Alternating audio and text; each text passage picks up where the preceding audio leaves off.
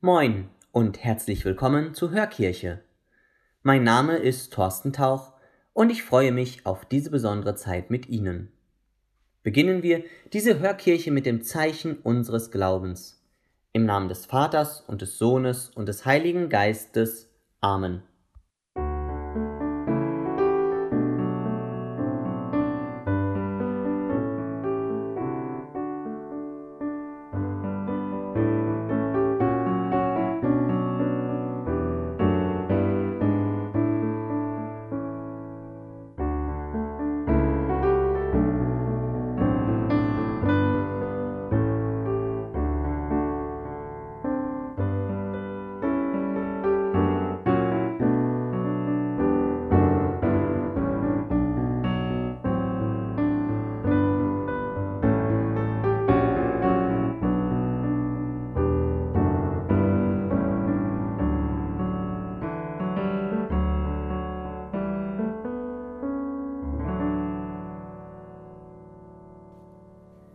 Wir sind nun in der zweiten Woche unserer Fastenzeit.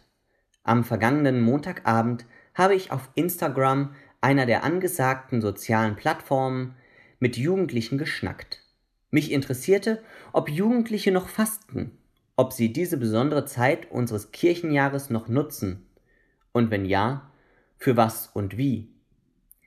Die Rückmeldungen waren breit gefächert, Einige der jungen Menschen fasten, indem sie auf Fleisch, Süßigkeiten oder Alkohol verzichten. Andere wiederum ernähren sich in diesen Wochen gesünder als sonst. Wieder andere von ihnen achten in diesen Wochen besonders auf die Worte, die ihren Mund verlassen. Es soll nichts Verletzendes herauskommen. Darüber hinaus haben sich einige von ihnen auch zu der Fastenaktion angemeldet, die das Jugendhaus St. Benedikt im Kloster Nützschau anbietet. Dort gibt es für die ganze Fastenzeit 46 unterschiedliche Impulse, um diese Fastenzeit ganz persönlich für sich zu gestalten. Rückschauend kann ich sagen, dass auch heute noch junge Menschen die Zeit von Aschermittwoch bis Ostern als eine besondere Zeit nutzen. Im heutigen Evangelium erleben die drei Jünger Petrus, Jakobus und Johannes auch eine besondere Zeit. Sie sind mit Jesus auf einem hohen Berg und erfahren dort eine nicht alltägliche Begegnung. Aus dem heiligen Evangelium nach Markus. In jener Zeit nahm Jesus Petrus, Jakobus und Johannes beiseite und führte sie auf einen hohen Berg, aber nur sie allein. Und er wurde vor ihnen verwandelt. Seine Kleider wurden strahlend weiß, so weiß, wie sie auf Erden kein Bleicher machen kann. Da erschienen ihnen Elia und mit ihm Mose, und sie redeten mit Jesus. Petrus sagte zu Jesus, Rabbi, es ist gut, dass wir hier sind. Wir wollen drei Hütten bauen, eine für dich, eine für Mose und eine für Elia. Er wusste nämlich nicht, was er sagen sollte, denn sie waren vor Furcht ganz benommen. Da kam eine Wolke und überschattete sie, und es erscholl eine Stimme aus der Wolke. Dieser ist mein geliebter Sohn, auf ihn sollt ihr hören. Als sie dann um sich blickten, sahen sie auf einmal niemanden mehr bei sich außer Jesus. Während sie den Berg hinabstiegen, gebot er ihnen, niemandem zu erzählen, was sie gesehen hatten, bis der Menschensohn von den Toten auferstanden sei. Dieses Wort beschäftigte sie, und sie fragten einander, was das sei, von den Toten auferstehen. Evangelium unseres Herrn Jesus Christus.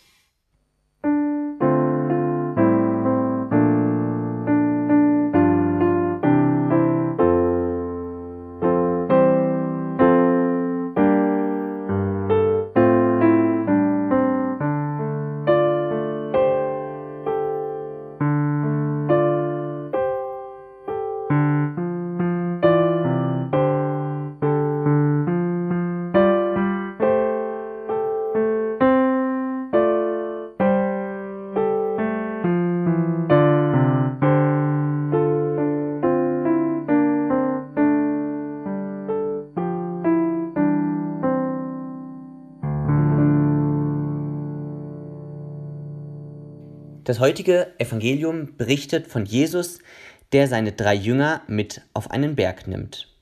Und als ob diese Begegnung mit den drei Propheten Mose, Elia und Jesus für die drei Jünger nicht schon genug Erfahrung wäre, folgt eine Konversation, die es in sich hat. Da ist Petrus, jener, dem im späteren Verlauf die Schlüssel des Himmelreiches übergeben werden. Im Anbetracht der Tatsache, reagiert er voller Ehrfurcht und weiß nicht mehr, was er sagen soll. Mit seinem Satz Wir wollen drei Hütten bauen, klingt er für mich zuallererst einmal wie jemand, der von der Situation so überfordert, so geflasht ist, dass er gar nicht weiß, was er hier eigentlich sagen soll. Gleichsam mag dieser Satz auch ein Synonym für sein Gefühl sein. Lasst diesen Moment nicht vergehen.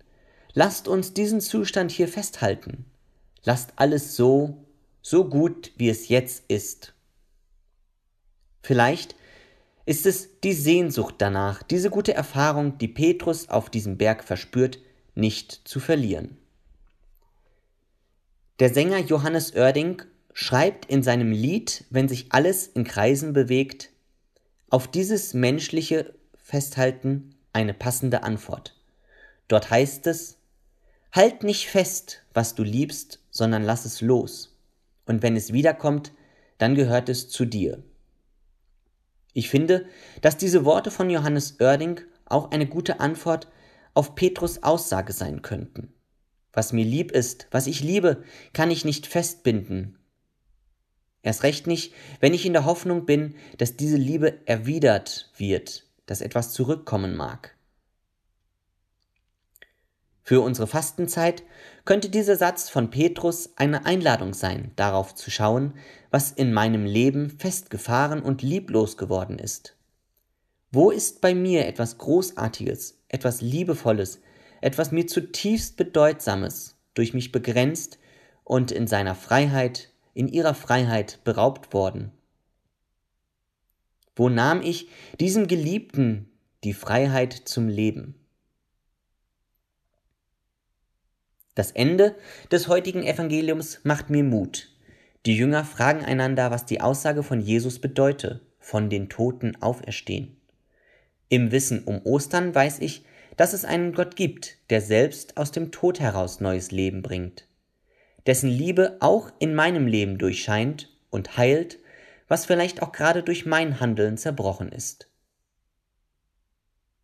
Diese Gnade unseres Gottes wünsche ich Ihnen wünsche ich mir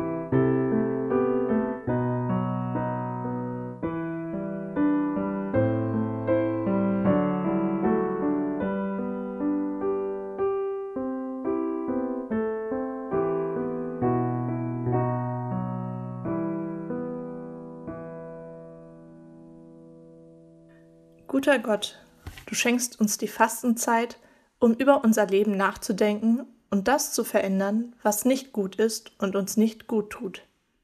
Wir bitten dich. Für alle, die in der Fastenzeit auf etwas verzichten, um Zeit für andere Dinge zu gewinnen, die wichtig und schön sind. Für alle, die in der Fastenzeit versuchen, Gutes zu tun und anderen Menschen eine Freude zu bereiten. Für alle, die in der Fastenzeit ihre Freundschaft zu dir erneuern und vertiefen möchten. Für alle, die auf der Flucht sind vor Krieg und Gewalt und eine schwere Last zu tragen haben. Gott, wir danken dir für diese Zeit der Umkehr und des Umdenkens, die du uns schenkst, durch Jesus Christus, unseren Bruder und Herrn. Amen. Lassen Sie uns gemeinsam das Gebet sprechen, was Jesus seinen Jüngern gelehrt hat. Vater unser im Himmel, geheiligt werde dein Name, dein Reich komme, dein Wille geschehe, wie im Himmel so auf Erden. Unser tägliches Brot gib uns heute und vergib uns unsere Schuld, wie auch wir vergeben unseren Schuldigern. Und führe uns nicht in Versuchung, sondern erlöse uns von dem Bösen. Denn dein ist das Reich und die Kraft und die Herrlichkeit in Ewigkeit. Amen.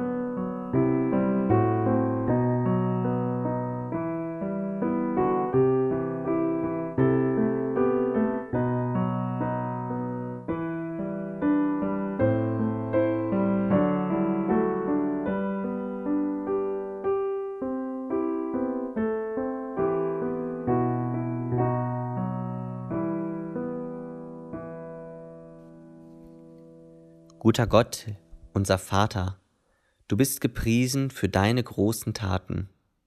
Durch die Taufe sind wir mit Christus begraben worden und auferweckt zum neuen Leben, zum Leben als deine Kinder. Begleite uns durch diese 40 Tage der österlichen Bußzeit, damit uns die Feier des Osterfestes zum Heile hinführe in Zeit und Ewigkeit. Amen. Und so segne uns alle und behüte uns der gute und uns liebende Gott. Amen. Ich wünsche Ihnen nun eine gute Zeit des Fastens. Haben Sie eine gute Woche und bleiben Sie gesund. Beim nächsten Mal begrüßt Sie hier Martina Jag. Ich wünsche Ihnen alles Gute, Gott behüte Sie.